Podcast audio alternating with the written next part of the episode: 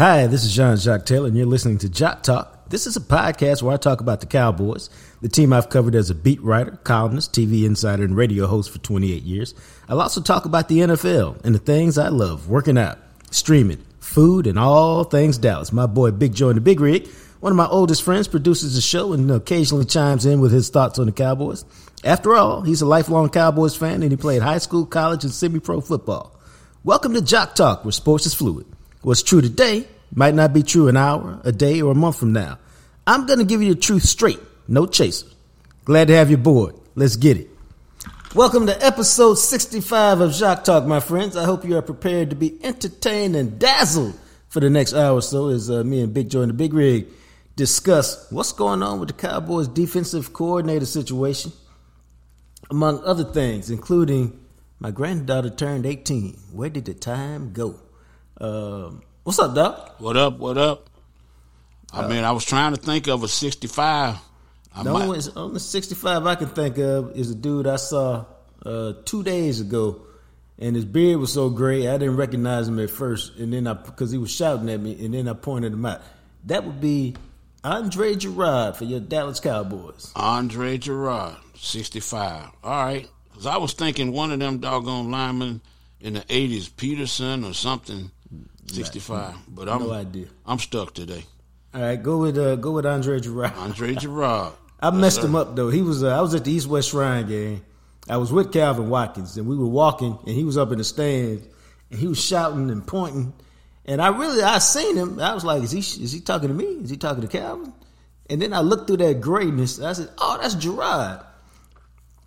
And so we were talking, we was, you know, trying to communicate from the stands back and forth. And finally I looked at him and said, I told Cal, I said, hey, hold tight, hold tight, dog. I looked at Gurode and said, hey, man, what's up with the lion?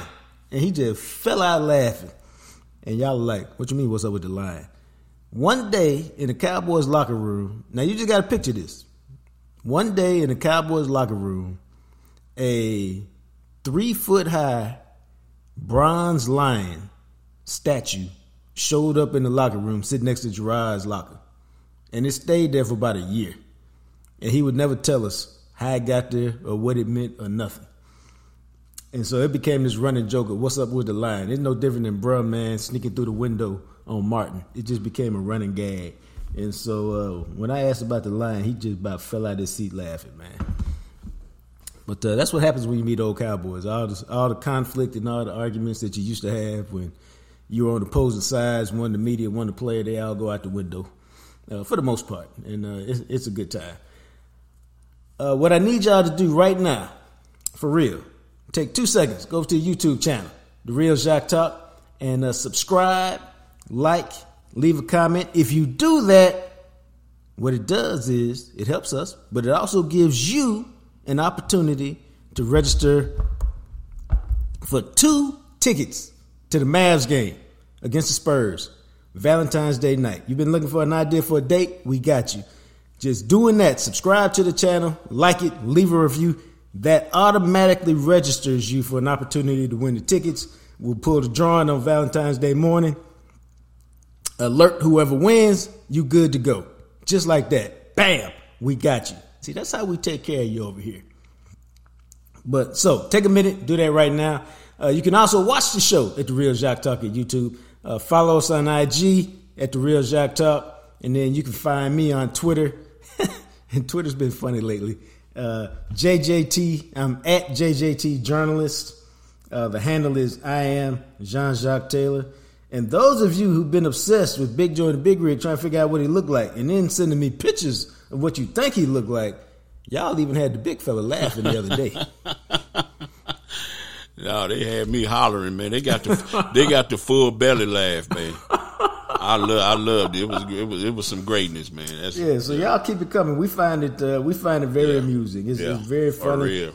Uh, I'm glad Now, y'all. now, whoever whoever sent the Lavell Crawford picture, no, no, no.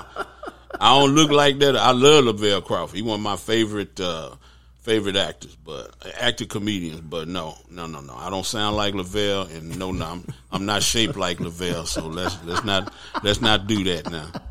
Let's not do that. Uh, we also want you to know that if you're ever involved in an accident uh, and you've been hurt, then what you need to do, what you got to do for real, is pick up your cell phone, call 972 934 8900, and contact the folks at Greening Law. And listen, all you got to do is tell them, hey, here's my situation. And maybe it's an accident with a trucking company or, or, or an automobile. Maybe it's medical malpractice. Maybe you were somewhere and were hurt at someone else's residence. Maybe it's workplace litigation. Maybe some product messed you up. Uh, somebody else's negligence has caused you some pain and injury and suffering. You need to get in touch with my friends at Greening Law, 972 934 8900. And I'm telling you, if they bring you on as a client, it has been a fantastic day for you. Seriously. And here's why they'll walk you through the process. This thing is not easy, man. When you get involved in these lawsuits and this these back and forth with insurance companies, you need somebody you can ride with. You need somebody to tell you when to turn left, when to turn right, when to walk straight, when to hold tight. You need somebody to check this out. Answer questions you didn't even know was supposed to be asked. That's what we're talking about. Um, they do that. They take care of everything. You need a doctor, they got you. You need a specialist, they got you on that. They set the appointments for you if that's what's required. Why? They want you focused on two things and two things only healing and renewal. Get your mind right, get your body right, get your life back. That's really all they care about. Get your mind right, get your body right, and get your life back. That's what they want from you, and uh, they'll take care of you. And so give my friends at Greening Law a call, 972-934-8900. If you've ever been involved, if you're ever involved in an accident, you've been injured, and it's not your fault. Uh, dog, Dan Quinn, out the door. And uh, we talked a lot about it. Well, we talked a little bit about the other day. We weren't sure where he was going.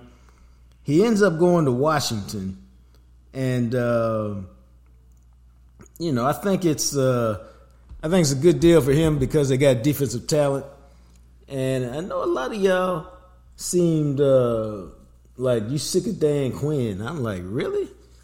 Y'all were giving me Kellen Moore vibes with Dan Quinn. I didn't really get down with that. I think Dan Quinn in Dallas was a terrific defensive coordinator who had a raggedy Rudy Poot last game against Green Bay, and that's kind of like what y'all remember. What's what's that thing we say all the time uh, when we're talking about sports? Who's the best sports? Don't be a prisoner of the moment. Um, I think overall Dan Quinn was good for the Cowboys. Uh, I think he was good for Micah Parsons. I think in the you know I don't know that Micah Parsons will be the player that we know without Dan Quinn. What do you think? Mm, I think I think the situation makes a difference when you get drafted, but I think he would his talent is pretty good. I think he would have been if the Pittsburgh Steelers would have drafted him, if uh, if a good team would have drafted him, a good defense coordinator drafted him, he'd still been just as good. I'm a little I got a little Kellen Moore attitude toward Dan Quinn myself. Now, so I'm, I'm a, I, we I think I know why, but I'm gonna ask you, why you mad at Dan Quinn? I know it's about the linebackers, Wait, but if wait. your Let me- linebackers get hurt me and you don't you. adjust, Let why s- are you me- mad at Dan Quinn? Let me stop you before I, before we go down that road. Yes. I'm looking at my notes, and what the hell is all this algebraic stuff you got Don't worry on here? about that. Don't oh, we we gonna that, get man. we gonna get to that. yeah. Okay, cause good lord, I'm looking at this like, nah, man. I'm, I got homework, but uh, but uh, okay, we'll get to that. Um, my thing with Dan Quinn is Dan Quinn is better than Mike Nolan. That's the skinniest fat guy. Yeah, well, I don't I don't do no skinny as fat guy. I just know that Smartest dumb kid. No, I'm just saying. We like Dan Quinn. I don't all that smartest dumb kid, all that play on words. I'm just a truck driver, dog. I don't even. I ain't that smart, dog. Uh, uh, uh. Check this out. He better than Mike Nolan, so we loved him when he got here. Those little linebackers, he played with the hybrid safety stuff when he got here. What was my man Keanu, whatever his name is, uh, uh, Keanu Neal or whatever his name is. He them guys was converted. He played with little bitty players ever since he got here. So that was his plan all along. Plus, the numbers numbers is like this year that top five crap. Blah blah blah. Top five. All this other stuff. They, I don't really, I don't really get caught up in that because that's based off of total yardage, which is the worst way well- possible to d- judge a defense. That's based off. That's based off the level of their competition. They don't. They don't make their own schedule. They don't. They don't do the uh, they don't. They're not the GM for those other teams that put together bad teams, but he played some crappy teams and they was good beating them up. You know, like we talked about all year, the Cowboys jumped like the Giants was running. A, just, just, just an example. The Giants game, they was running the ball on us, and then a block field, a block, a block punt or a return interception, and next thing you know, they they couldn't run no more. And that happened a lot in in in, in those games where they blew people out and they shut people down. I think Dan was good. I don't know if he was terrific because his system never, ever, ever was good against the run when he was here. So that was always the Achilles heel of that team. He played small players. Same thing when he was in Atlanta. He played small players at the second level. Even if he had real linebackers, he played small guys at the second level. And uh, he worked good with what he got. The Cowboy, like you say, Jerry gave him what he wanted. Um, I don't know. Well, they asked for a fat guy this year, and the uh, fat guy did not produce the way they thought he would for whatever myriad of reasons we can come up with, and that uh, played gonna, a role. I ain't gonna let you talk about Mazi Smith like that, but all right, I mean, I'm just saying. How did I talk about him if I said he didn't produce as they thought he would for a variety of reasons? First of all, he a rotational player. They, That's, that ain't got nothing to do with your production. It's got a lot to do with it. You, you can produce as a rotational player. Look at the 92 Cowboys. They had a bunch of rotational defensive ends and defensive tackles who produced. At defensive tackle. I'm not even talking no, about wait numbers. A, wait a minute. I'm talking about in certain schemes, you ain't your production is not. What is? I'm sorry. Go ahead. When you talk about defensive ends and defensive tackles, the production is different. Um, if you take on two blocks and the linebacker make the play, production. It's not right. always what you see. I'm not. I'm not even talking about numbers. He what, did not produce as predicted, as as expected.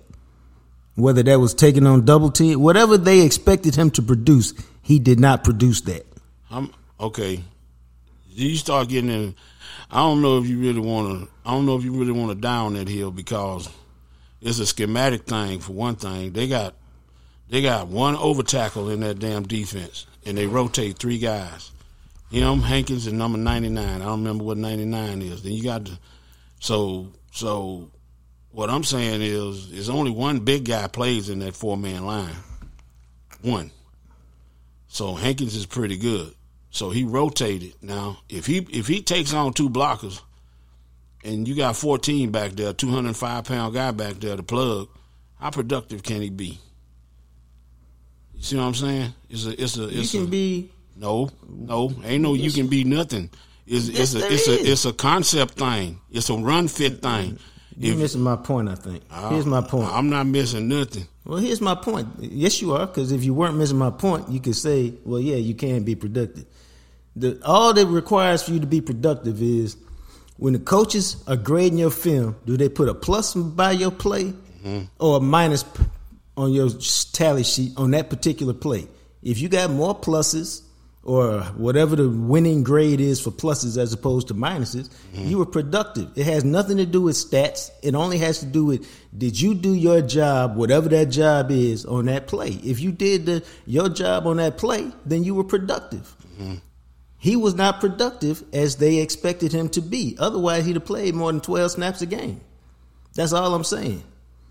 That's why I said for a variety of reasons, which means some of I didn't say it was all his fault why he wasn't productive. So I'm just saying do you think he they, was not as productive as they thought he would be. Do you think they brought him in to beat out Hankins? That's that, not even. But they brought never, him in to help the run defense. Right. He did not right. help the run defense. So he was not as productive as they thought he would be. Doesn't mean he won't be productive next year. Well, it just I, means this I, particular season he wasn't. When I watched him, I watched him hustle. I watched him run for a big guy. I watched him do a lot of stuff in a crappy system that, that wasn't wasn't conducive to his skills at all.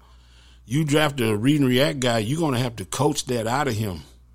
The, the stuff that he's done for three or four years in college, you know coming in, you're gonna have to coach that out of him.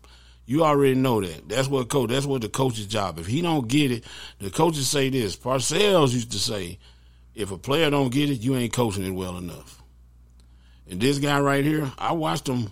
I watched him on all 22. I watched him during the game, because everybody kept saying the Cowboys need to get bigger up front. They need to get every lottie dottie everybody. You know who the biggest 49 lineman is? Hargrave, 305 pounds. The other tackle is 6'7", 290. Is what system you play in. They play in a pretty good system. Those guys are practically light for the NFL, and they play real well. And the Cowboys need more size. No, they need a better system. Hence, Dan Quinn can take his ass, go to hell and on up the road. Bye. See you go to Washington. That's what I'm saying. Because his system was crappy. I'm just a little, you know, I'm tired inspired me. I'm a little spicy today. I see, and that's okay.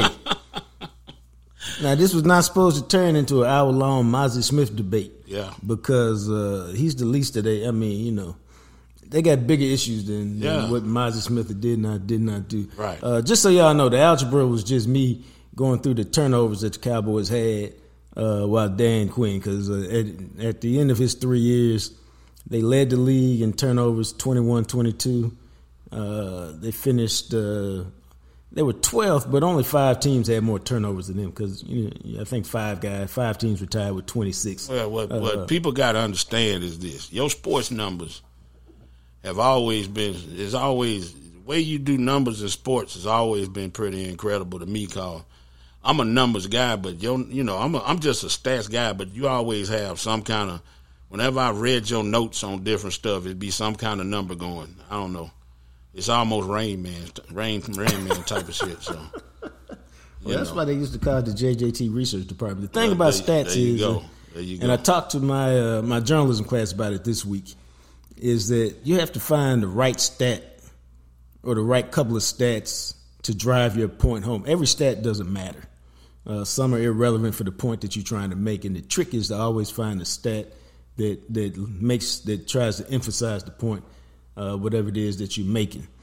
Uh, but uh, you know, uh, Dan Quinn is gone. All right, so he can he can deal with Washington, and we'll see what he does with the talent up there. But here's the interesting thing: I don't say this often, and I don't say this lightly. I think uh, Jerry, I think Jerry gets a lot of uh, rap for stuff that he ain't really got nothing to do with. I think he's just an easy, low hanging fruit, easy to say, "Oh, it's Jerry's fault. He's the one constant." Blah blah blah blah blah. Yeah. Uh, I think that's incredibly easy. I think it's uh, incredibly lame most of the time. This time, let me tell y'all, let me be very clear about this. Jerry's fucking up, okay? Can't say it any more clear than that. This is all about Jerry, what I'm about to tell you. And here's the deal Dan Quinn gone, okay? Good luck to you, Dan. We wish you well. You've done a good job for us while we were here, while you were here. Yeah, let me make one point before you get off of Dan. I think what you said when they when one of the things you said when Green Bay whooped us like that, I said you said I think Dan lost some money, and he was a hot candidate. I think he would have got the Seattle job had he not they not be, got beat up like that. I think uh, there's a good chance of that. He Uh, got, I think he got the worst job to get. He only got that job as we dip back in the Dan for him. He he literally only got that job, and my boy Jason Reid broke it down. One of the best breakdowns I've ever seen. Jason Reid now works at Andscape, but he covered. Uh, he was a columnist at the Washington Post and covered covered the Washington football team for probably I want to say about a decade. So he un, he he understands Washington the way I understand the Cowboys, and um, he broke down the whole Dan Quinn hiring, and it is spectacular the way he did it in a series of tweets uh, this weekend.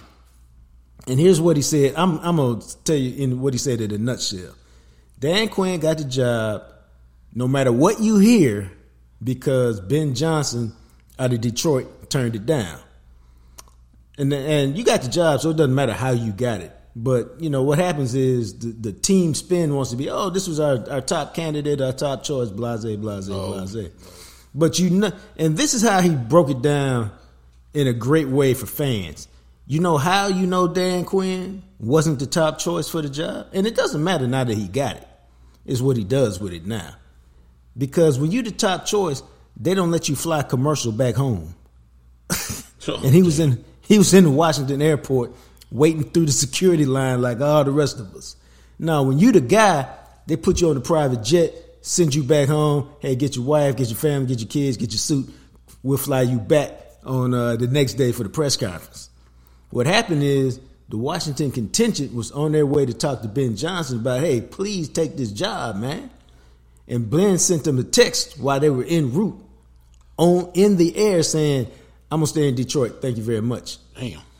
And so then they returned back to Washington and they're like, Well damn.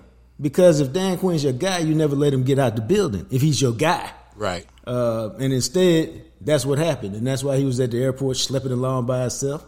Uh, you know, and all of that. So there's no shade on Dan because he got the job, and that's matter what you do with it. A whole lot of people been second, third, fourth, fifth choices, and once they got in the job, turned that thing out. And so, uh, you know, maybe he'll do the same. I like Dan. I think he's gonna be gone in two years all right. because they just don't. They don't. They got the organization is bad right now, and then even though they knew, and then he really don't have a quarterback. He got to draft another one if he does. Um, half they, they they traded the best two pass rushers halfway through the season. That's why they so bad. It's like you you quit halfway through. Uh, I don't know. I don't. I think Dan's a good coach. Obviously he is, but I don't think he's going to the best job for him. Right. Uh, so we'll we'll see, but you know, there's only 32 of them, so sometimes you just got to grab the one that's available. Yeah. Uh, but here's why Jerry is fucking up, because it's stronger than screwing up or messing up. That's why I use that word choice. Yeah, there's levels to it. There's there's cold as hell, cold as shit, cold as an MF. Yep. yeah. Cold as a witch's titty in the brass No, museum. no, no. MF. It's cold as MF. You know. Uh, That's, that's so here's that's the deal. uh, Mike McCarthy wanted Joe Whitt to be the defensive coordinator. Makes sense. Why? He worked with McCarthy in Green Bay from 2008 to 2018. Uh, you want to keep continuity with the scheme that you have, the personnel that you have, because it's your last year. You're a lame duck. You're in the last year of the contract. You want as much continuity as possible so you can make this run and get a new deal. Then, if we want to mix some things up, okay, fine, cool, let's do it. Jerry nixed the idea. Jerry said, I want a veteran. Jerry told them, I want a veteran defense coordinator, somebody who's called plays before, somebody who's done that thing before. This is an awful idea. It's just an awful idea. There's enough pressure, if you believe in that sort of thing, on McCarthy being a lame duck coach going into his last year.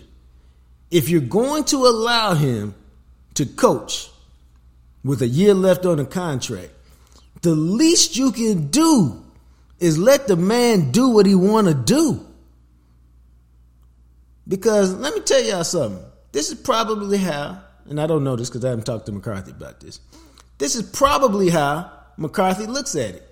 In a sense, you set me up to fail because you don't, you won't let me do all the shit I want to do to succeed. Now I got to go get me a DC that I don't know. And now, if you look at the candidates, Ron Rivera, no matter what you think about him, former head coach. Mike Zimmer, no matter what you think about him, former head coach. Hey, Doc, things get rocky. Mm. Who can you just move right on in there mm. midway through the season? There you go. Now, Jerry is not a person who has done this historically, Right. but he's done it once. It's a lot of pressure on them to do something different this year too. Yeah. It's a lot of So- to show improve this year. I didn't get that. Could you try again? Mm. There goes Siri doing her thing. But go ahead. I can't really say. culture that doesn't allow your organization to thrive. This is part of the culture because now you have created dysfunction where none had to be created, where none had to exist. You've put it out there. You've created it. You've also created low morale. How you think? What do you think Mike McCarthy is saying right now? You think Mike McCarthy? Let me tell y'all something. You think Mike McCarthy is walking around his Dallas-sized mansion talking to his wife about, "Damn, baby, we got this. I got Joe here. We're gonna run this defense. We're gonna get a few pieces that we was missing last year. Joe gonna run it because he, you know, he's good. He's this. He's that. Da da da da. Uh, baby, I think we got this thing set up. I think we can make this run, get this five year deal, get the girls through high school, and uh, you know, get at least another three, four years out of this thing. Maybe even Super Bowl, baby. That's what you would think he would be saying if he got to hire the guy he wanted as defensive coordinator. Now he walking around his house saying, "Baby, baby, can you believe this shit? This 12 letter cuss word won't let me hire Joe. Now I got to go out and hire one of these two 12 letter cuss words that he done picked out and hope that they ain't been in the back seat backstabbing me while we trying to get our thing done. Man, this mother, that's what he's saying. He while he, he eating his oatmeal and cornflakes. He ain't saying that. He he already done called Mayflower. he already know. Mayflower, Mayflower, he already done. Hey man, what y'all? When, when can y'all take my stuff back to Wisconsin? You know, So- what, what's the best way to get y'all? This is a bad idea, man. Jerry Jones, uh, uh, like I said, a lot of times I think he gets a bad rap. I think he gets blamed for stuff that's not his fault. This time, I cannot say that. He is, uh, he done messed this thing up. Uh, so, that being said, let's look quickly at the people who have been linked most closely with the job. Ron Rivera, to me, just off the rip, terrible hire. And you say, "Now, what are you talking about? See, and I said, just like, what has Ron Rivera done with Washington or Carolina in the last few years to make you say, yeah, he can run my defense, he can be my guy. He been a head coach, but he ain't even really been like Todd Bowles or somebody calling the defense. He just been a head coach. And is, is there anything about those units that made you go, wow? You know, Washington's had a great defense these last five years. They had some talent up there with the with all the number one picks they get they had, but none of those guys have really developed into perennial every year ass kickers. They have good seasons or they have flashes, and then they got rid of Sweat. I mean, uh, you know, uh, Chase Chase Young, and Sweat. Chase Young and Sweat. So I don't know. There's nothing to me that excites you about Ron Rivera. Here's the other thing that don't excite me about Ron Rivera. He been blowing a phone up, blowing a phone up, meaning hire me, fellas, hire me. I can fix this thing. Come on, come on, come on. Uh, I caught, I talked to a source about this the other day, and this is what I told the source. Hey, Rivera been blowing Jerry and Stephen up. Quinn is taking taking Whitt to be the DC. My source says, yeah, I heard that. He says, between me and you, I don't get the Rivera thing. He hasn't called defense in Carolina or Washington until he fired his guy, and Washington was 32nd in the league on defense. And I said, I know, bro. And so, but here's the deal bigger than that. I understand, and I've been in this position myself, and I told somebody this just the other day as it related to myself in the JJT Media Group. Um, somebody had an opening, had a needed some work, the kind of work that I can do, um, and I had been in contact with them, and they said, "Hey, let's talk further." And so, what did I do? I called them back once, and then I waited a week, and I called them back again, and both times I left a message. And then guess what I said, Doc? This just me now. Everybody's different. I said, I ain't calling them back no more. They understand what I do. They understand where I am. They understand how to contact me because we've talked before. If they're interested in me, guess what they'll do? They'll contact me. And if they're not, okay, that's cool. They went another direction. But if I continue to call them, even if they bring me on, do I come, in my opinion, do I come in, come on in a position of power? No, because I'm acting so thirsty that they might say, "Hey Taylor, we know you usually charge in their mind. Hey Taylor, we know you usually charge three k for a job like this. Uh, but damn man, he been blowing our phone up. He seemed kind of desperate. Hey Taylor, will you do it for a thousand? Will you do it for twelve hundred? You don't go in as a position of power when you're that thirsty. I don't know. I, I I think it's a difference between uh, excited and thirsty. What's the difference? Well, thirsty is like, man, I don't got nothing else. I got to have this job. Excited is, man, I would really like like thirsty is I don't I don't have nothing else. I really need this. Excited is, man, I'd really like to coach that group of players. I'd really like to coach Michael Parsons. I think I can do some things with him. I'm your guy. I'm I'm excited to be able to work with that dude right there. So that's I buy that. I don't have any disagreement with that. I think the conversation, and nobody knows the answer because every single company, corporation, hirer, is that a word? Person who does the hiring is different. Because you can start off excited and it can look like you're thirsty, given who you are and who you're talking to. Um, so, uh, but anyway, as it, and nobody will know, and I don't think, I don't know that we'll ever know, um, until Rivera does or does not get the job, then we can ask some further questions and see if we get an answer. Uh, he's been a defensive coordinator in the past. That's how he ended up getting the job at Carolina. It's just been a long time since he's been to DC, game planning, doing it. And here's the problem for the Cowboys. Because they set up this lame duck situation, they need somebody who can hit the ground running. We ain't got no time for you to get find a rhythm again for calling plays because it's been, you know, a decade since you've done it. Um, we need somebody who can get the ground running now. Uh, do you like Ron Rivera as a defensive coordinator? I'm, Potentially. I'm kind of I'm kind of uh, flip flopping on that because when you say he haven't called defense defenses in a long time, he could have been the de facto defensive coordinator in Carolina. They had pretty good talent. They had pretty good defenses. Um, it all depends on how much he put into the game plan, but he didn't impress me at all. What they did in uh, Washington, so that's why I'm kind of Carolina time could have been him helping the coaches. The Washington time was just him kind of being in the middle or whatever, not doing none of that. It's just different when you the head coach and you the offensive coordinator versus being the head coach and the defense coordinator. It seems like it's a lot less of those guys around than it is uh, coaches that call the offense that, that are that are head coaches.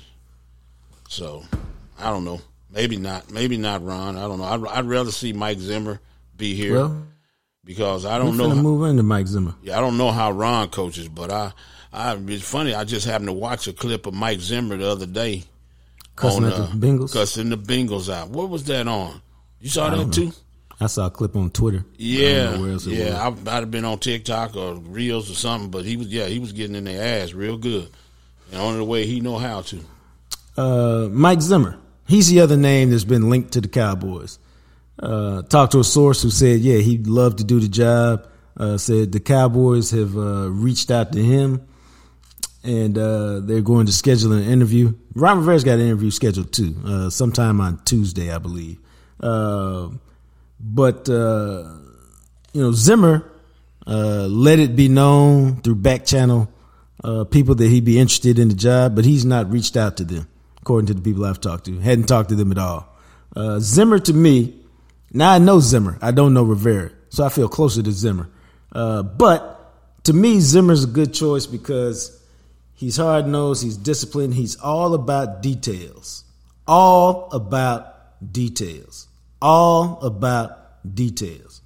And here's the thing. Wait, here's the- and and he's Yes. ver- he's versatile.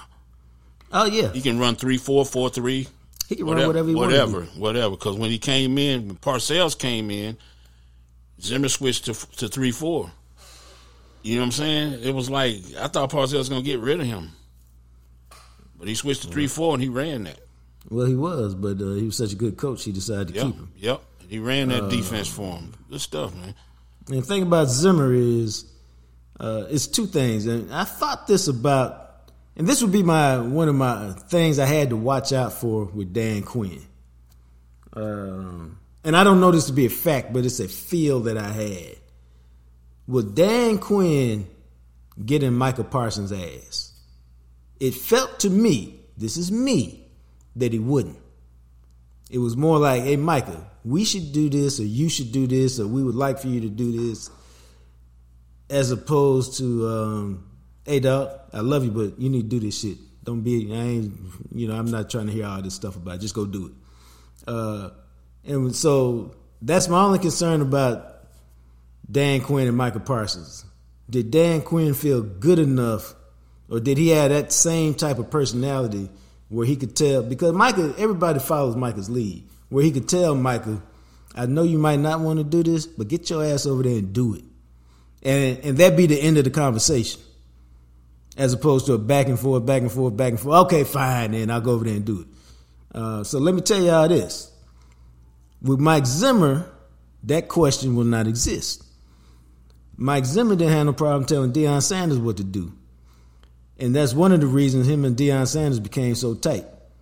Because Deion only respected coaches that got in his ass and demanded that he play and practice and perform at a certain level. And if you didn't demand that, you know, he I mean he still do what you say do, but you know, his respect for you would not be nearly as high. Um, so that's one thing I think you can expect if Zimmer gets the job. Zimmer, he's improved the wherever he's been, he's improved the defense. Yeah, and he's got the most out of the players. What's my man's name? The cornerback from Kansas State. I'm blue number forty one. I'm blue. Terrence Newman. Terrence Newman. He took Terrence, Terrence Newman played till he was forty, Yeah. and it was productive. He took him from here to from Dallas to Cincinnati to to to, to Minnesota, and Uh, yeah, yeah, I mean. He gets production out of it. Everywhere he's been, he's had a great defense, pretty good defense. So Uh, the Vikings ranked in the top de- 10 defensively from 2015 to 2019. Uh, he took teams with Teddy Bridgewater, Case Keenum, and Kirk Cousins and won more than 10 games and took them to the playoffs. And so he was a very successful coach. He just couldn't get it done because he never quite got the offense in the and the quarterback situation to where he needed it to be to really compete at the highest level. Uh, but here's all you need to know about his attention to detail and the little things, which when we're talking about a team like the Cowboys, to me, that's the difference between doing what they've been doing, which is winning 12 games, and getting over the playoff hump. It's about the details and the little things. I was at training camp uh, many years ago, obviously, because I'm talking about Zimmer. And uh, I was doing a piece on Roy Williams. So that tells you how long ago it was. And he said Williams was doing this and he was doing that. And uh, he's real coachable. And uh, I said, well, give me an example of him being coachable. He said, oh, well, you, and you got to listen to this because I asked about Williams, but it really became about Zimmer. He said, well, you know, uh, he's really good at a lot of things, but his he took a lot of bad angles last year, and so I was teaching him, I was coaching him on how to get better at, at getting angles. And he said, you know, it starts off with pointing your toe in the right direction that you want to go, da da da da da da da da da da. And I said, what do you mean pointing your toe? He said, what do you mean? What I mean? If you want to go there, you got to point your toe there, and your body will follow.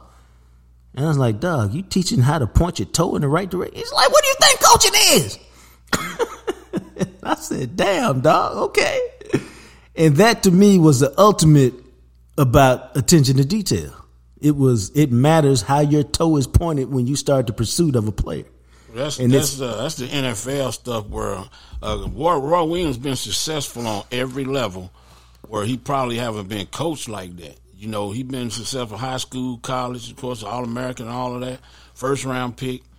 People let you do what you're gonna do, and Yes. then once you get a hold of a coach that teach you technique and different stuff like that, I, I understood that right away. I wasn't as talented as Roy Williams, so I was coached like that. Yeah. So that's uh that's what it was, man, and that was um that's that's when I really got a full inkling of uh, Zimmer and his attention to detail. Uh, so right now, as we know it, it's really down to you know Rivera and Zimmer. Uh, there may be some people added over the next couple days. I don't think anybody in house is going to get it. Like you know, some people uh, think Al Harris might get it. I don't think so, and here's why. Uh, two things for me as it relates to Al Harris. If you this now, I can, I'm, I'm paraphrasing here, but Al Harris, um, and I read this somewhere, and it was a quote, direct quote from him, and he was talking about the cornerbacks. And he's like, I don't even really teach technique and scheme. I teach this, this, and this. And he was talking about how to see the ball from the position and how to break and some other things. Well, that's not that might be fine for the corners. That's not going to get it done as a defense coordinator. You have to you have to teach the scheme and and all the things that go into the scheme. The other thing is if you'll notice, and Joe can probably speak to this, most defensive coordinators are what? Defensive line and linebacker coaches initially. Why? Because the back end got to marry to the front end. Uh, and normally, when you're in the secondary, you're you're marrying to the front end. You don't develop the front end. So yes, you know football and all of that, but you oh. don't know it with the intricacy. I heard you- normally. I heard the- you. I heard you say that before. I disagree with that. Well, To- you know, Tony Tony Dungy, Okay, Mike, check this Mike, out. Mike Mike Tomlin, Yeah. Raheem Morris, all of them, all of them guys. No, that's that's not an outlier. That's three head coaches that Right. defensive back. So if you know defense, you know defense. Dick LeBeau, all of those guys was Dick LeBeau was like the all world defensive back. So I'm that's just saying- that, that's four guys right there that's been head coaches. That's just hell. Kirby Smart at Georgia is a head coach and was a defensive coordinator. He was a defensive just- back. I'm not disputing that. I'm just telling you, the majority of them go the other way. Doesn't mean you can't go from the back end to the front end, But that's four. right? Out of how many? I don't know, but it's it's not. That's not. I don't. I just disagree with that. But all right, And that's fine. yeah. I mean, if you want to disagree with Bill Parcells, you can disagree with Bill Parcells. Well, I'm not. to me. I'm not. I'm talking to you. I ain't talking to Bill. Oh, You can. well, You, I'm not. I don't. I don't. I don't. you can quote Bill all day. I'm telling you what I think. I don't know what you. I'm talking about what you think. I don't talk uh, about what I think. I'm I talk saying. about what people who know tell Well, me. I'm just telling you this. I just disagree with that. I'm not. I'm not. I'm not. I'm you talking. It's okay for you to disagree with Bill Parcells. I'm talking to you. and okay. I understand that. Fact, Let me let me send it to him a text right now Just send him a text. I don't care. to Bill Parcells. Let me see. Parcells. Why you laughing, dog? Uh, Big Joe and Big Rig. Yeah, yeah. You got to. I got to believe that you can text Bill Parcells for I believe that bullshit that you're trying to propagate. But all right, Oh, that's what it is. yeah, that's what it is. Text Bill. Oh, okay. Hold up a second. Yeah. I mean, since you know, Twitter let the cuss word want to doubt me. Yeah, I don't, I don't, I don't doubt you. I just don't. I'm talking to you. I ain't talking to Bill. Okay, people, I have just sent him the screenshot. So, I'm sorry, I was going to email him, not text him. Okay, But anyway, and that and that proves what? All of that that, all of that- that proves what? That proves I can email him, and I'll sit back and wait for the response. And that's gonna prove what? Where's where we going That- with that? What does that Bill mean? believes that you have a more effective defensive coordinator right. if they work with the fronts first as opposed to the secondary. Now, understand he thought that, and he still. That's why he was shocked Mike Mike Zimmer could do it. So clearly, it can be done. All right then. But for a first time defensive coordinator like Al I Harris, believe I believe Kenworth. I believe that. I believe Kenworth's a better truck than Volvo. Does that make me smarter than Bill Parcells? I don't know because we only talking about football. I know. relates to I'm just saying. I'm just saying. That's what I'm saying. I'm talking about football. You know. It uh, makes I'm- sense about as much sense as Let me tell y'all something. Let me tell y'all something right here and right now. Mm-hmm. Todd Archer will not be on the show next week because he didn't got spicy Todd turned into spicy Joe. We want regular Joe back. Joe Ben The best way to the Joe best Ben- way to do that is get rid of Archer for a week.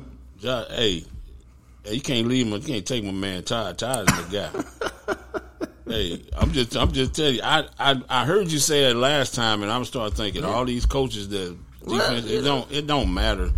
It don't matter to me whether you defensive coach and all that other stuff, and whether you the secondary or not. If a guy know the concepts, I've had guys tell me because I play linebacker, I don't understand defensive back concepts. Bullshit. I understand the whole defense. I understand the concept. I don't know that if I'm playing in the front makes me smarter than the guy in the back, which the smartest player on our team was the damn free safety. I don't know. I don't. I only played this game. Yes. Point taken. All right then, let's roll on, cause we boxing right now. Uh, we're gonna roll through this fairly quickly. Uh, NFC East. Uh, we haven't even gone through free agency, the draft, any of that yet, but there's always been a lot of change.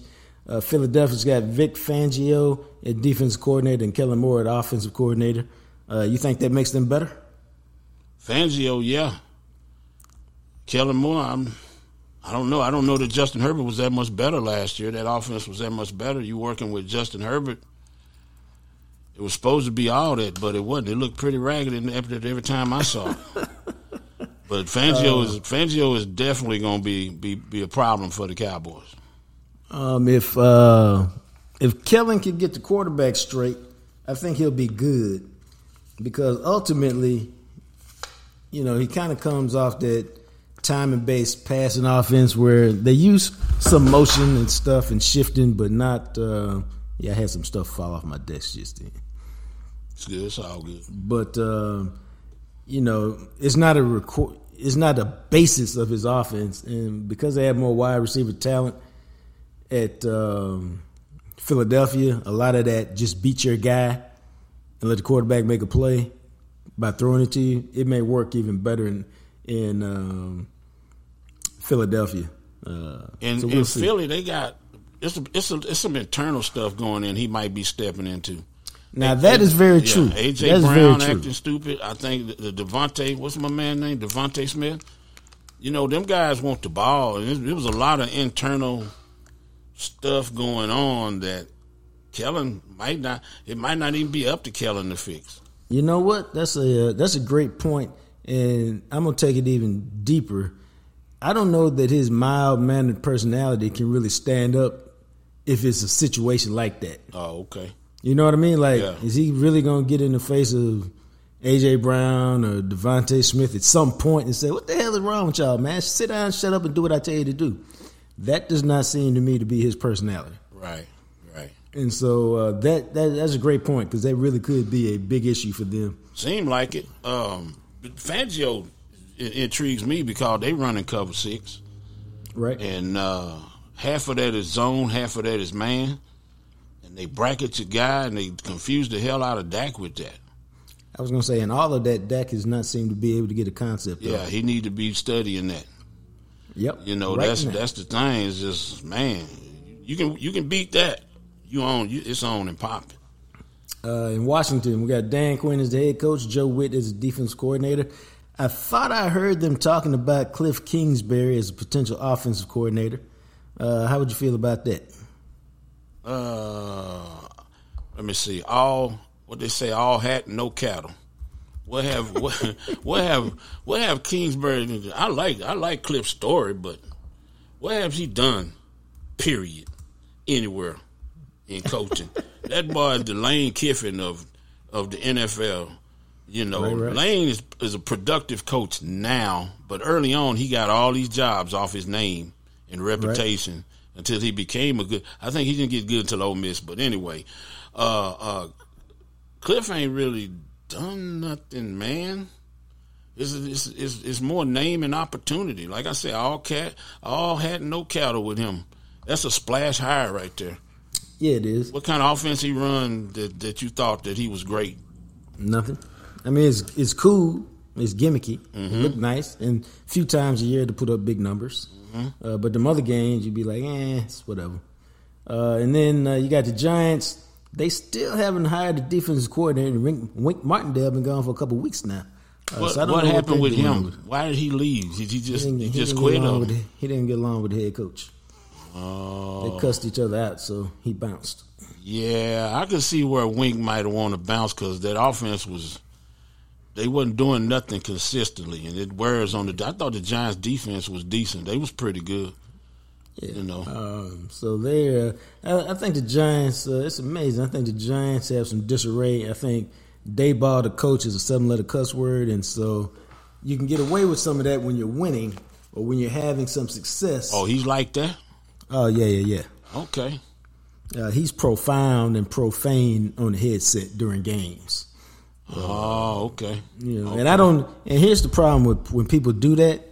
Like, you have to have accomplished a certain amount in your career to be able to do that, and people just be like, "Oh, okay, that's just him being." You got to hire guys with thick skin. You got to have guys that know you. If you ain't accomplished, you got to have guys that used to working with you that know you ain't. You just that's the way you talk. right. You know, um, I used to see him yelling, but you don't know if he's going, gee willikers, golly. It's kind of like, uh, let me take a quick exit. When we went to, when I went to training camp in Austin the first time, to, you know, that you got me, that you got me in a training camp. And I always thought Troy was like a preacher or something, you know, like he was like saying, hey guys, come on, let's get it together. Man, when them dudes ran the wrong route on that train, on, on, on, on in training camp, he was le- he leadership was in full effect. He was cussing their ass out, and I had you know I had a whole lot more respect for Troy when when I saw that. You know what I'm saying? Like I, I respect him because he was our quarterback, but boy, I didn't Right. know he was drilling people like that. Oh no. Yeah, he was on that ass like next week, Yep. and I appreciated that. And I'm standing on it well, I appreciate the fact that I'm standing on the sidelines. It was the Raider, it was the Raider week, so I got to see about two or three fights. I got to see a, I got to see a guy named Paul Butcher who made me feel like I could have been in the NFL because he was a little bitty plumber looking linebacker. I don't know if you remember him, but I I remember. have no recollection Oh man, I, whatsoever. I remember him walking by, and I'm going, man, that dude's so little. He don't even look like a football player. But uh, it was all good. Uh, uh, but yeah, that was the Raider. That was the Raider week where they was throwing people out of practice left and right. They fought the Raiders every every practice. But, uh, yeah, that was a that was a, a quick exit ramp. But uh, yeah, you got yeah. I don't know about who who's got their stuff together in our whole division. Nobody. Everybody got some kind of trauma going on in our whole division. yeah. No, including your Dallas Cowboys. That's So, right. Nobody. That's what I mean. Nobody. We we looking crazy. It'll be, uh, you know, to me, given all of that, it'll be about Philadelphia and Dallas and who can fix their issues uh, the most and uh, who adds what in the offseason. But everybody got some internal strife that they got to figure out and fix, and uh, we'll see uh, if they can get it done. Uh, let's uh, take a quick trip around the block, man. Around the block. We gonna do it spicy around the block. I don't know. That depends on Nah. I ain't being spicy. Man, you better bring Todd back, man. I'm gonna call Todd. You know, I'm so messy, man. My granddaughter turned 18 this you weekend. Say, you supposed to. I'm so messy. I'm saying, how messy are you? But go ahead. Oh, I'm sorry, man. It was a. It, It was was a, rhetorical. it was. It was. It was a. No, it was really a random thought to myself because, uh, and for her little birthday gathering last night, she she wanted to go to Dave and Buster's with a few friends. Um, and so my granddaughter um, has never mentioned having a boyfriend. She's never mentioned anybody, like nothing. And so all of a sudden, it became uh, my friend is going to be at the uh, Dave and Buster's. What you mean, your friend? Uh, my boyfriend. Your boyfriend? uh, yeah. Oh, okay. I'll be there. Don't worry about that. So I, I found out when she was going to show up, and I showed up a little late. I didn't want to be there right at the beginning. And it just so happened that I parked next to her car.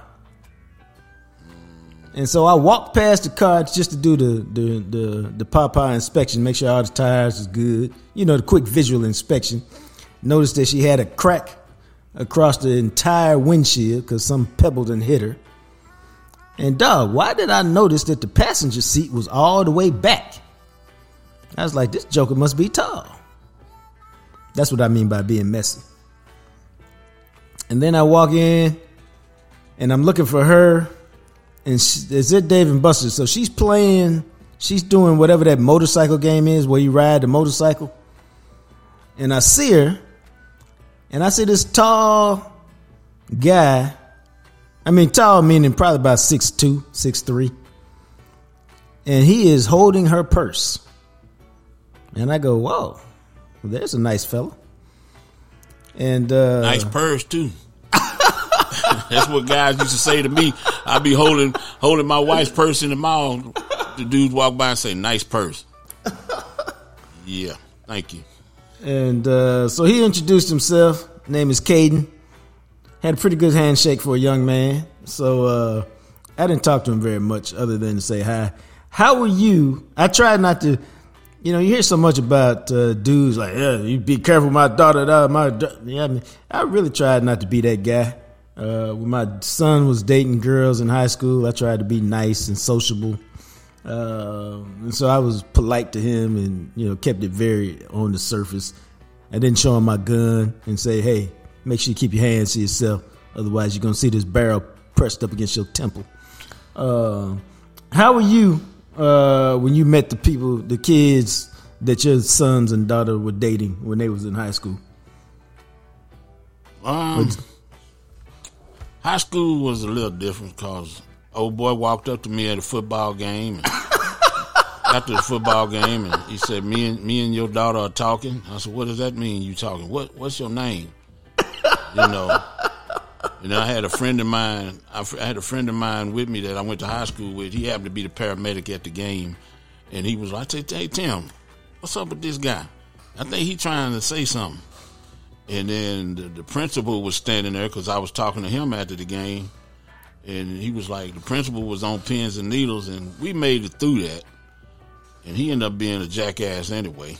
But uh, you know, I had you know one of them things is you kind of got to let them figure it out, and then what you put in them is they realize, eh, this guy's a jackass. But the biggest conversation I had was with the college boyfriend. See, the reason you don't know that your granddaughter got a had a boyfriend is is I think I think the young ladies are harder to read. I can read I could read my bars like Dick and Jane, you know, it's easy. Right. But I will tell this story that me and my daughter I went and picked my daughter up at North Texas when she was a freshman. I would come home. She she kind of thought Denton was on the way to Arlington because I'd go to work, so I'd pick her up so many times. She could, Dad, can you come pick me up after work? Sure. So I pick her up. We talk the whole time. We got a good conversation. We get, you know, I love my girl. We talk. We go home. We talk all the way home. She spends the weekend.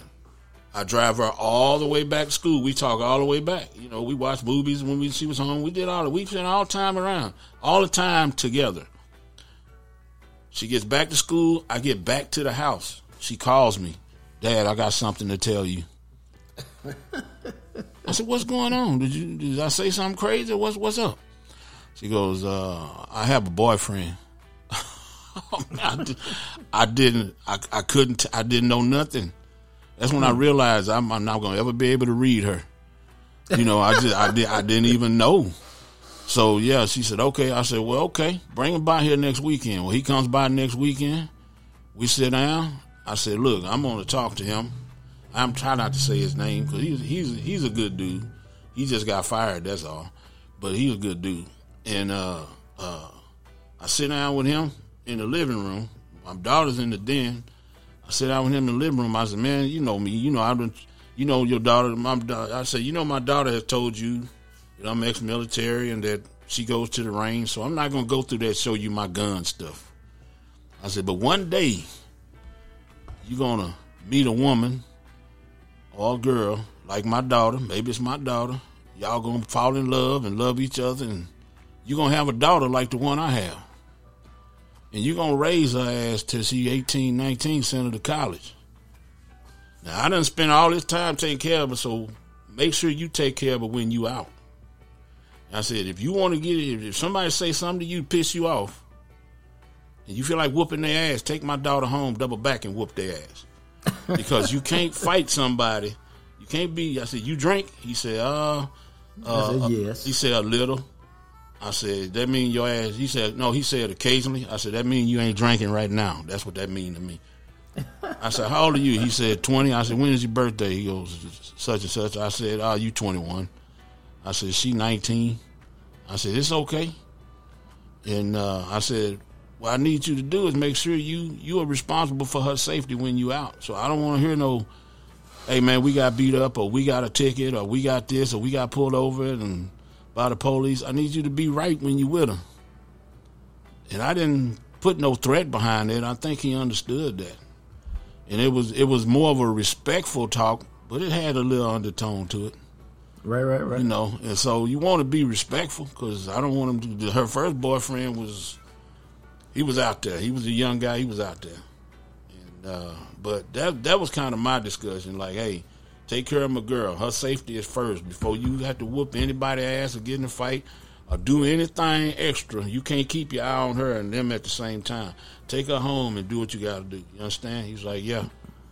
So we was cool. By the time I liked his ass, he got fired. So.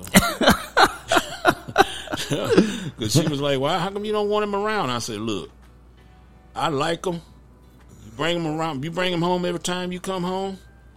Guess what's gonna happen? We both gonna have to break up with him. So, so quit, quit, quit bringing his ass home every time you come home from school. So that's exactly what happened. Almost, you know, it's one of them things where you got to be careful. I mean, as much as you like that guy, you might want to get some space. Cause once you start saying, "Hey, he a good dude," you're gonna say, "Hey, where is uh, Jimmy?" I'm not with Jimmy anymore, you know. So I like that. We all got to break up. yeah, yeah, we got to break up. So you know, I ain't man. I may I'm, I ain't mention no names. I don't, you know, I don't, you know, I'll be trying not to tell her business. You ain't gonna get me in the doghouse with her, so we good. So I just, I just want to put that out there. That's good. No, I uh, you know I think it's uh, I think you just want to respect the uh, people that your young people are hanging out with. Yeah, you do. Oh, oh, but I here's my bet though. I made sure I made an appointment for that birth control though. Well, You understand? Because it's air, when you're in college, it's air an opportunity. And if you one of them dads that pretend that they ain't gonna do what you was doing at that age, I feel bad for you, dog. Because I know you know what, I- you we- know what? That's that a uh, Yeah. that's a hard conversation, uh, but it's a conversation that I've raised with my daughter just the other day. And she said, "Well, I talked to her about it, and she said she wasn't, and she was." I said, hey, "People say, people say a lot of things, and they mean them at that moment in time." I said, "But," and I, I just said this because again, I met him the other day. He's a he's a nice enough kid, uh, and he's a year older than her. So what does that mean, dog? That mean he graduated last year. That mean he out of school. You know he live at home. But I just told her, I said, I know what 19 year old men are all about because I was a 19 year old man. Oh, I answered that question. well, well, I had that question. Well, what if, what if, what if he don't even want that? I said, well, what if she want to give it to him? Oh, That's on. I'm just saying, it's not. You can't be sexist about that. It is No. what it is, and you know, my goal was this. I want. I told her all the time, "Hey, I want your first child to be your degree." How about that? right, That right, first right, baby. right. And I checked them vitamins when I came down there. I'm on down there.